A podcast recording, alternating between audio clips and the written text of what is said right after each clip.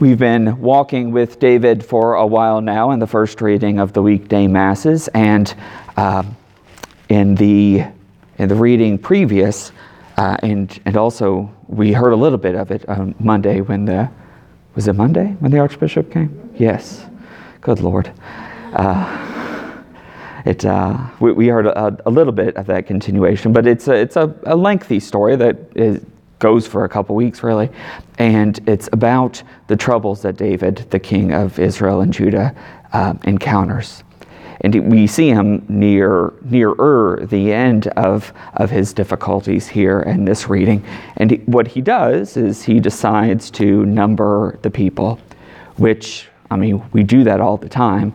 And well, by all the time, I mean every 10 years, the U.S. is, is um, entrusted, the Census Bureau is entrusted with the census, and essentially that's all he's doing is, is he's ordered his generals uh, to count the people in a way that um, he, he's looking for the strength of the people, so he asked to count the, the men who are, who are eligible to, uh, to fight, uh, essentially.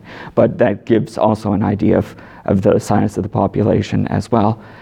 And he does so out of anxiety uh, he has just, um, really by the hand of God, even though it meant the death of his own son, uh, overcame a rebellion.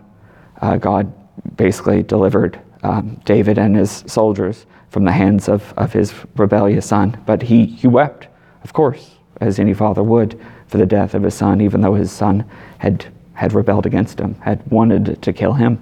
He, uh, he wept for his son. And his, his place had been quite insecure. He actually had to flee Jerusalem at one point. and so he is he is quite an anxious man, I would think, and I don't really imagine we can blame him for that. There is a technical term, and, and maybe some of our some of our college students could could tell me, uh, but there's it, it's the when anxiety causes you to to count things. Does anybody know? Anybody? What's that? it is. It is a form of obsessive compulsion. Yeah, exactly. Absolutely. So uh, th- that helps to, to narrow it. Thank you. Um, it, but there's there's even a more specific uh, term for uh, this really obsessive need to, to just count things.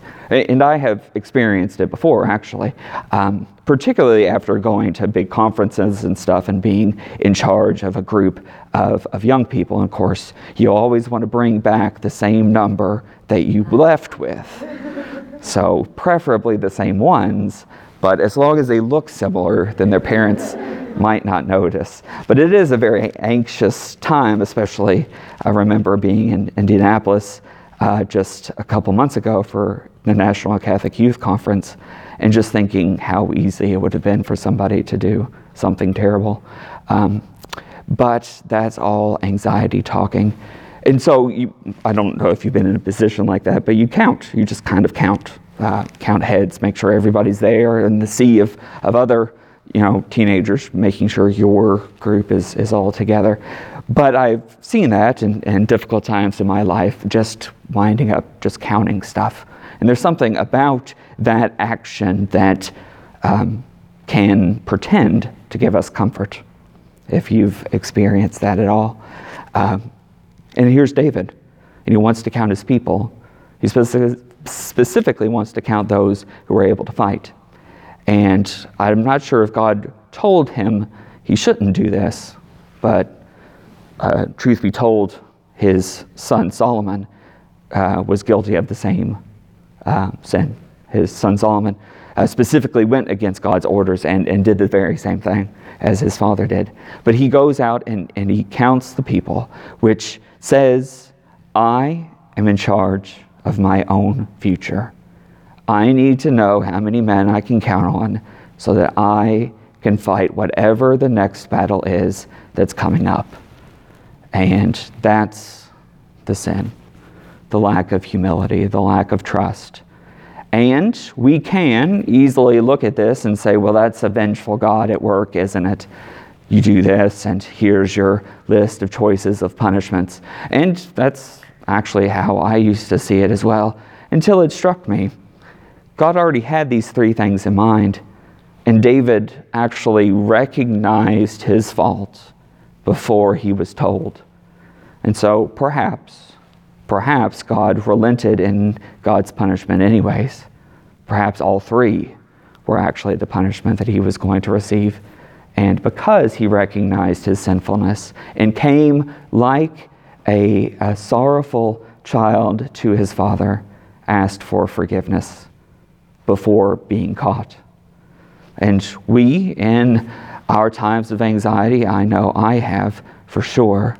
Uh, I have in the past uh, told my story at, at, uh, at, at, the homily time, but I'll, I'll save that for another, another time. But I'm, I'm always ready to tell anyone um, the difficulties I've encountered and the anxiety and the, the things that I uh, got into trying to uh, find relief from that trying to take it into my own hands, trying to, to control my own life.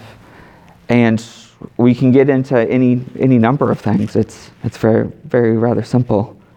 And that's the, the lack of faith that Jesus is encountering in the gospel. We, we present ourselves as people of faith, and, and others can easily look at us and say, Well, aren't you just a sinner. You're just like me. Why do you think you're so holy? Why do you think you're so perfect?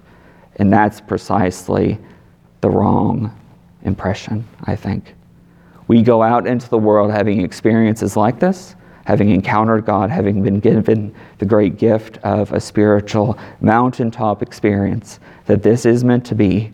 We go out in the world not to witness to our perfection, but to witness to our imperfections.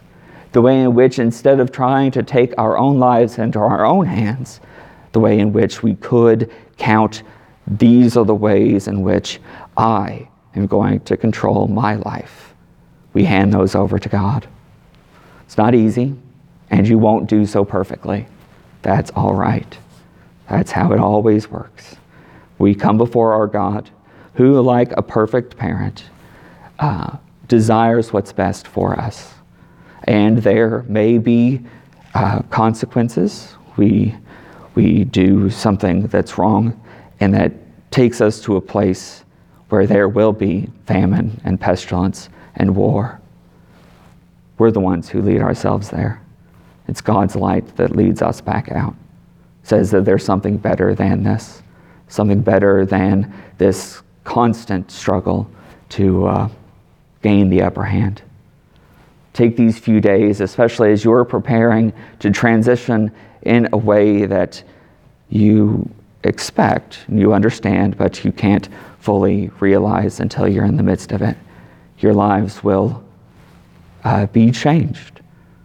Freshman year of college is often one of the most difficult years of life. And it's exciting and it's wonderful, but this is meant to prepare you for that uh, which can be very anxious ridden.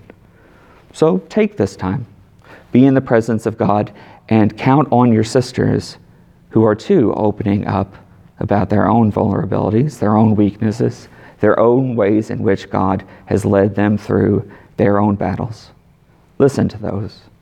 Have the vulnerability, the openness of heart, the, the kindness for others to share those struggles as well because by doing so, we actually help others. We show others the way. Not because we're holier than they are, but because we desire to show everyone the guiding light of Jesus Christ, who leads us all to a new way of life.